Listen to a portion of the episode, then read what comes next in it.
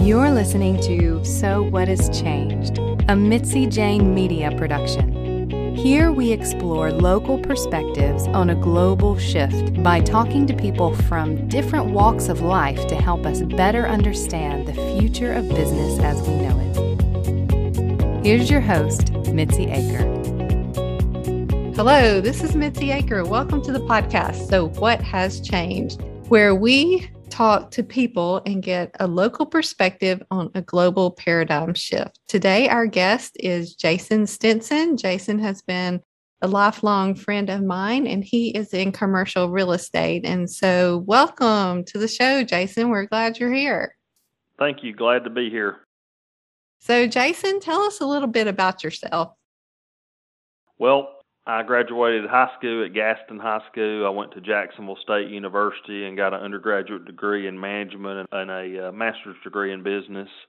And then I went and got my real estate salesperson's and later a broker's license through the Alabama Real Estate Commission.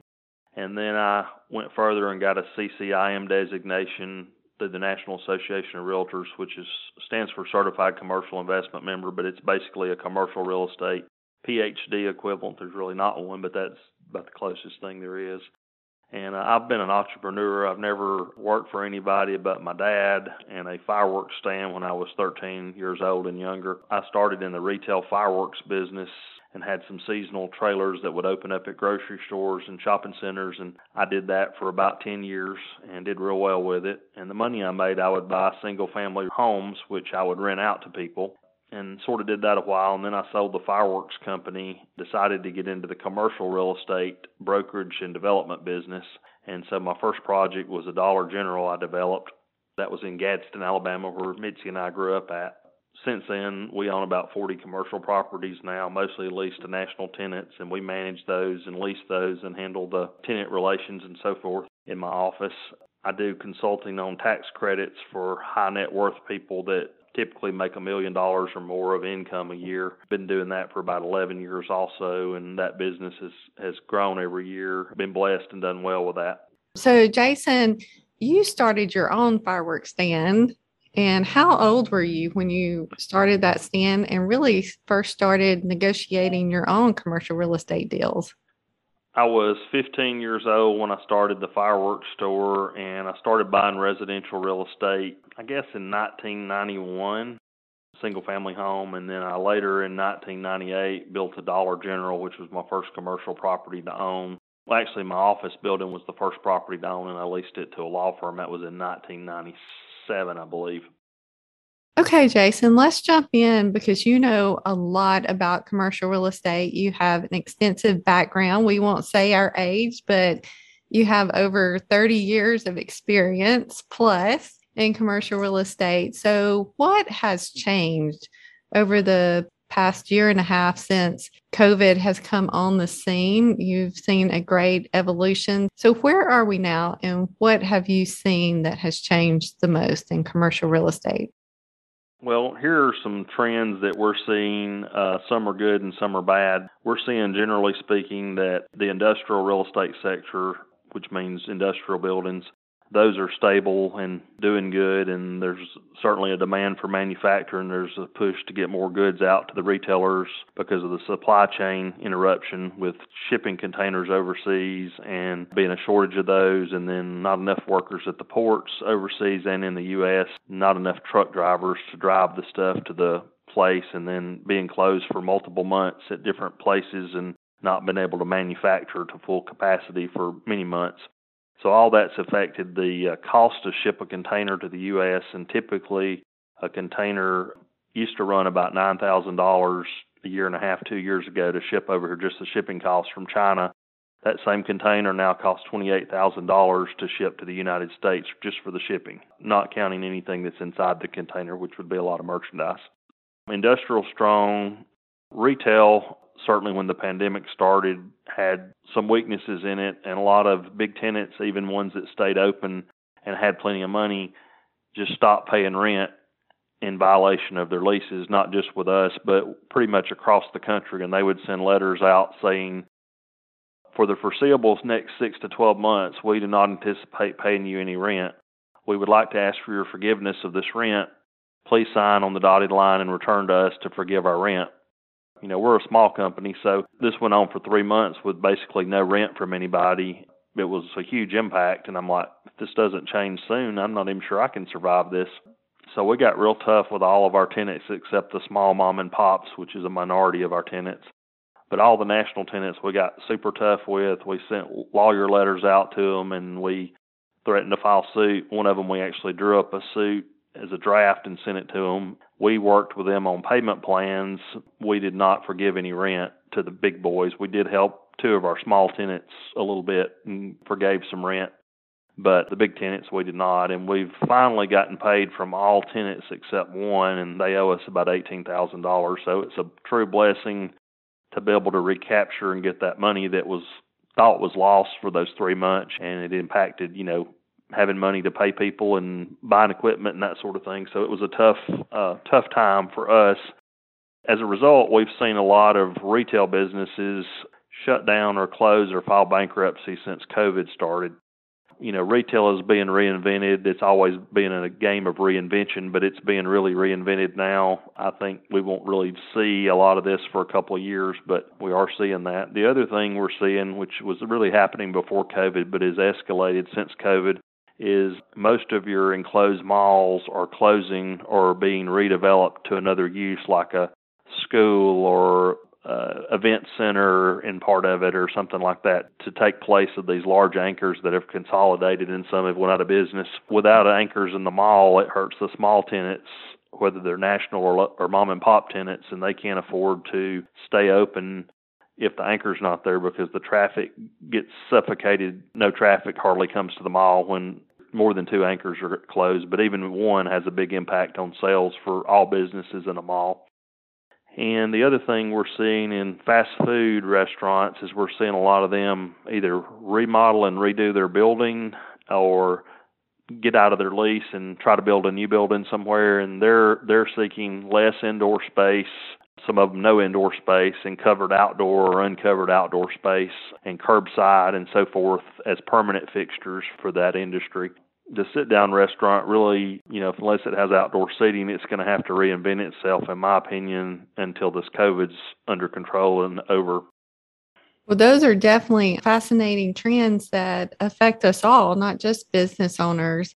I do want to point out because I feel like you as a commercial real estate owner and investor people typically think well they have money they have that building but what they don't realize is you have ginormous expenses to keep up any buildings or any property that you are renting out most of the time and you are a business owner yourself. So i just wanted to point that out that just because rent is quote forgivable or you know people think that you have money bags and you can continue to go on and on and people not pay rent that is that's not the case. You you need revenue coming in and your only revenue is that rental property and that source of income. So i just wanted to point that out.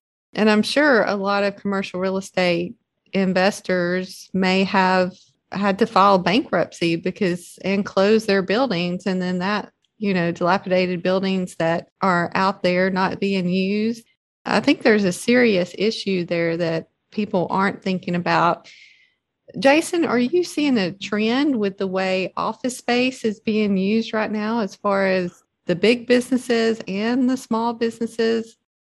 We're seeing, particularly on the large office buildings, uh, a lot of people working from home remotely as they started doing in the pandemic. Many are still doing that. Office tenants are looking at doing away with leases or trying to work out deals with the landlords to let them off or reduce their square footage. This is pretty much across the country and lower their rental rate and so forth. The office market, I think, is going to be the most severely impacted component from COVID compared to any real estate class. And it's the same pretty much in a small market as a big market. But, you know, a smaller building is more stable in a rural or mid sized market than a large building in a large market. I think we're going to see a lot of bankruptcies of office developers, and there have been a number of them already. And I think we're going to see a lot of banks end up getting the office buildings back through foreclosure or bankruptcies, and then there's going to be distressed sales on those, and your real estate investors who are entrepreneurial and have the wherewithal, they'll buy those buildings at 10 or 15 or 20 cents on the dollar uh, because the lender's not equipped to manage them. And that'll be something that a lot of money will be made on in the future. But they'll have to have a plan to reposition part of those buildings or have more tenants in the building, you know, that sort of thing. Thank you for explaining some of the trends that you're seeing. What do you think the future effects of these trends are for business leaders and business owners? One key component right now would be you need cash. You need a lot of cash, and cash is king, and you need to try to reduce or eliminate debt. You know, that doesn't really affect real estate, but I think that's something for all businesses to strive toward during these uncertain times. And I think there will be some startups after this COVID gets under control, whenever it does, but a lot of startups. But I think right now people are sitting on the sidelines. They feel safer with their job or their instead of opening a business or their money in the bank as a business owner and not buying assets or not buying things unless they're necessary. I know for us as a company, we're in a good cash situation, but you know, we're not buying any properties right now. We typically buy properties leased to tenants, and you know that's something we try to do every year: buy at least one property. It just doesn't make sense to, even though interest rates are low, to tie your money up right now. There's just too much uncertainty and too much uncertainty with tenants and you know size of shopping centers, configurations, and you also got a big issue in all buildings with uh, heating and cooling. The way our heating and cooling is designed in buildings primarily in the United States is they have very little fresh air intake, and fresh air intake is something that is required if you're going to have things like COVID happening.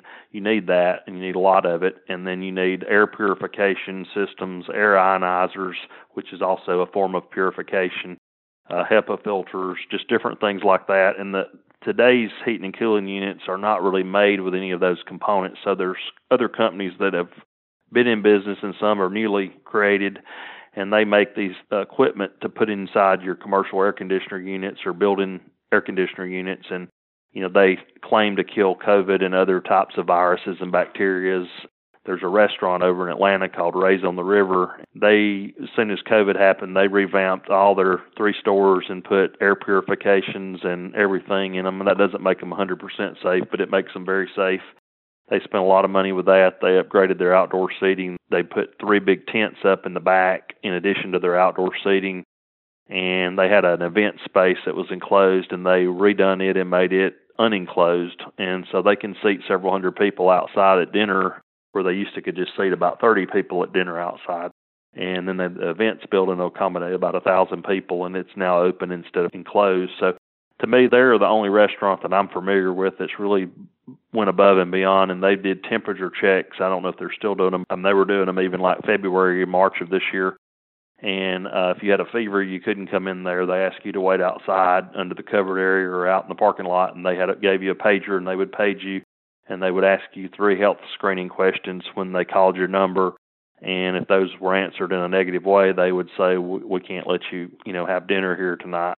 They had very little COVID cases with their staff, and they required vaccinations early on as soon as the vaccinations were required. And they really, to me, did a good job, better than most companies I've seen manage the crisis. Thank you for those examples. So, what advice would you give business owners at this time? I would say put plans on hold that's not necessary, conserve cash, try to lower or renegotiate debt with banks to have a longer time to pay it, which would lower your payment. I think, you know, if you're thinking about buying a commercial building, I would hold off right now just because of the uncertainty. I feel like the housing market, even though I don't do a lot of house business, is in a bubble right now. And I think the prices, we can't sustain these prices anywhere in the country. And, you know, people are making 100, 150, $50,000 even on a small house in an older neighborhood you know, just because of this surge in the housing with the low interest rate, long term low interest rates to buy a house with. People are overpaying because of the interest rates. So what I think will happen is about a year or two, we'll see a correction and we'll see a lot of houses plummet in value and we'll see some people potentially lose their homes because they overpaid for them even though their interest rate was lower they probably bid off the maximum they could chew so I think it's a great strategy to wait about buying a house. If you don't have a house or you have one, just sit tight. That's what I would do. you know, if you sell one and make a lot of money, you're going to in turn have to pay even more to buy one because the square footage cost to build a home now, building materials have skyrocketed since this supply disruption. And like a sheet of plywood, three quarter inch plywood, used to cost about $20 three years ago. Today, it was up to $110 a sheet just a few months ago. Today, it's down to $79 at Lowe's in Gadsden. So, you know, that's a huge expense. So the cost of a house is costing well over $250 a square foot. And I'm not talking about a fancy house, just an average middle class home that's new. You know, those houses were typically trading in the $120 and under range around Birmingham and Gadsden in northeast Alabama and central Alabama. It's just a tough thing with the house market, I think. So, as far as small business owners like myself who may have a staff of one to 10 that's looking for office space, it's almost a renter's market at this time.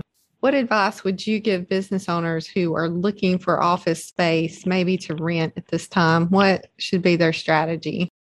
Well, one of the things is I would research and find out, you know, what even in areas you don't want to be in, you know, don't just look at two buildings in that area because you like them. Look at 15 buildings and you know see how much they're all renting for and then you know the ones you like try to negotiate the rent down but also more important strategy would be to have things like we call it a force majeure clause in a lease but it basically says if something happens like a governmental strike a governmental shutdown a uh, nuclear bomb so forth that rent is forgiven during that time well covid is not defined as a force majeure in leases because we didn't have COVID. Nobody even knew what it was. We are starting to see that being defined as part of force majeure as COVID and like illnesses. So I would negotiate something, you know, with the landlord that if, you know, the government shuts the businesses down, you can cancel the lease or you can pay half rent or no rent during that time.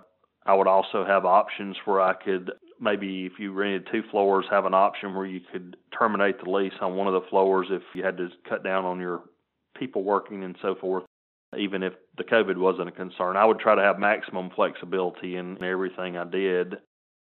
I really feel like it's better for people to rent than buy a building right now that they're going to occupy and use themselves because they have a lot of flexibility and a lot of hungry landlords out there. Landlords are going to have to get creative even if they haven't gotten to the point yet of lowering prices. Most of them have, and as time goes, they'll have to continue working on that Jason, those are great insights. Thank you so much. We have a lot to listen to. I'm even thinking this is good stuff just to re listen to, just to let it sink in.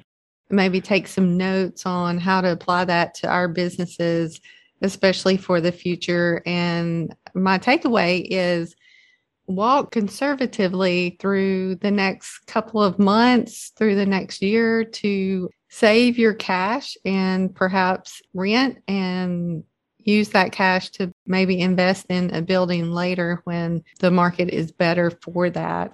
So, one question I asked everyone on the show is what are you reading or where are you currently finding your news?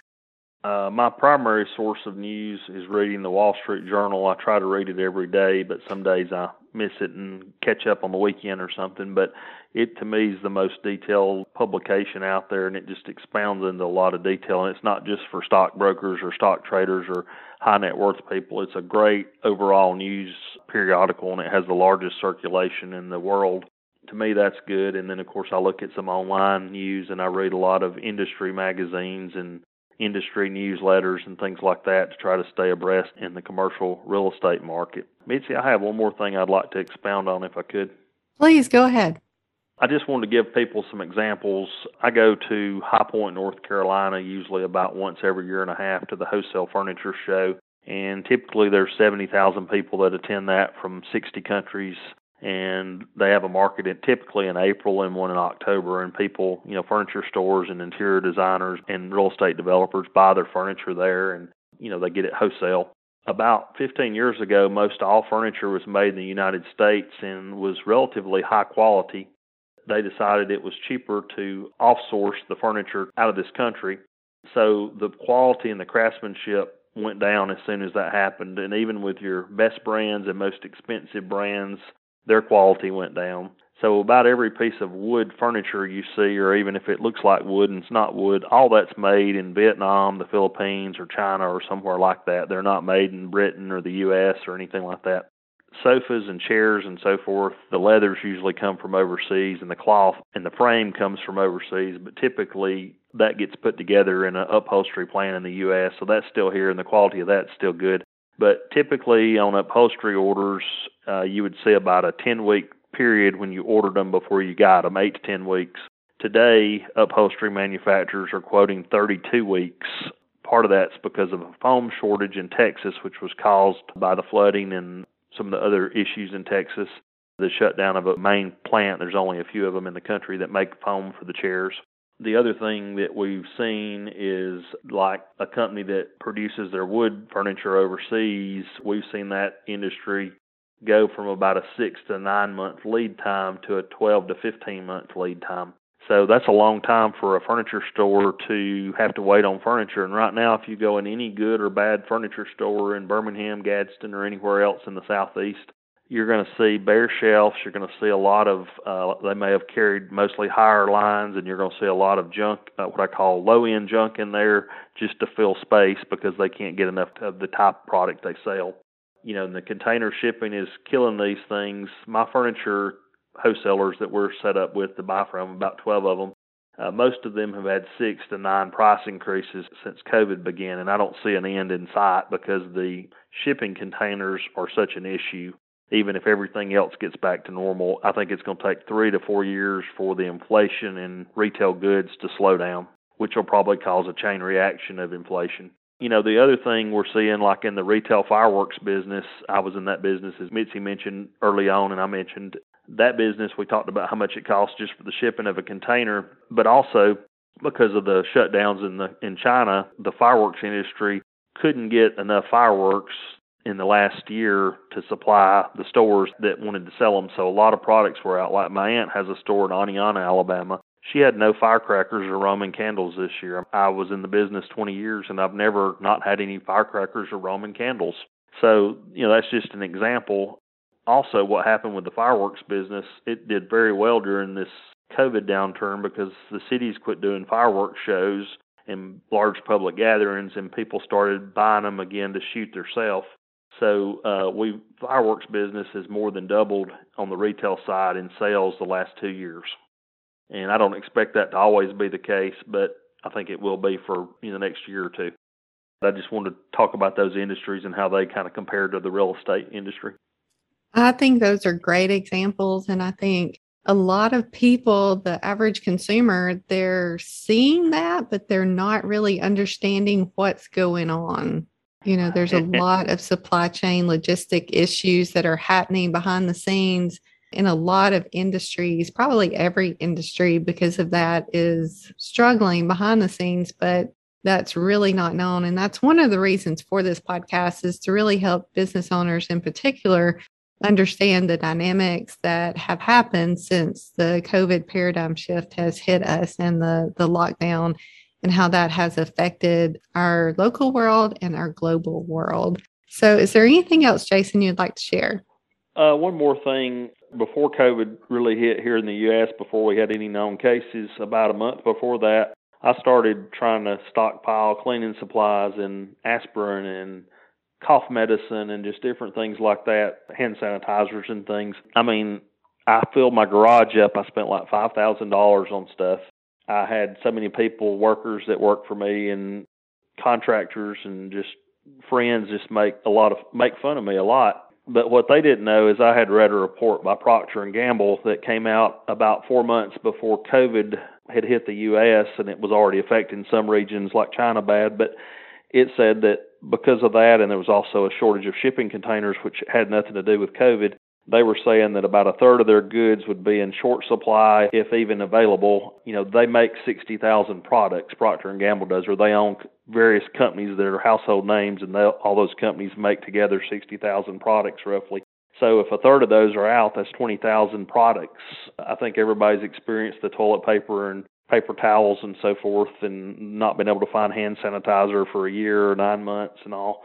So um that's just an example. That's sort of, I think, Procter and Gamble sensed it early on before anybody else did, but that was a tale of what's going to happen in the future. Do you think because of that, we are having more businesses open up to fill that need? Or do you think they're just kind of just trying to get by and get back to normal in two to three years when things are a little bit more settled down? Everybody I know in retail that's having trouble getting certain goods are are basically trying to stockpile those. You know, we've always had this just in time inventory that business college professors talk about, which means you try not to carry much inventory and you get it to arrive just before you need it. And that's been the way the country's been going for 20 years. Well, now you see a shift in that, and people that own businesses are buying warehouses or renting warehouses and putting extra stock in them that may get them by for two years of certain items, not everything they sell. The furniture industry is one example. People are ordering huge amounts of furniture and they know they may be waiting a year to get it, but they're going to have three years worth come in, and if they have the money in the warehouse space. Someone was telling me that even one of the large housing, I guess, I'm not sure if it was Lowe's or Home Depot, has kind of cut out the middleman as far as logistics, and they're going over to China and setting up shop to be able to do their own logistics. Have you heard anything about that? Uh, no, I have not. I just that's not really something that I've heard anything about, but that sounds plausible. I'll look more into that before I say one or the other. I do know that Home Depot made a bid for a bunch of shipping containers where they would actually own them. Like they made a say a shipping container would sell for let's just say twenty thousand dollars. Well, they put an order in for thirty thousand dollars to get the people that have the shipping containers to sell them to them. And there were several other large companies. I think Walmart was one that did that and they've gotten criticized a lot. But I mean, really, all they're doing is watching out for their business, just like a small business owner would do. Yeah, I think the big companies are, you know, going to have to take that into their own hands if they can't get what they need. So, all very interesting, and uh, we'll have to have you back in a couple of months, maybe in about six months, to see what else has changed since September of 2021. Thank you, Jason, so much for being on our show. And thank um, you. It was my pleasure. And have a great day. Thank you. You too. Thanks for joining us here on So What Has Changed by Mitzi Jane Media. We hope you can join us next week for another episode. If you like what you hear and you'd like to support the podcast, subscribe on your favorite podcast app and leave a five star review.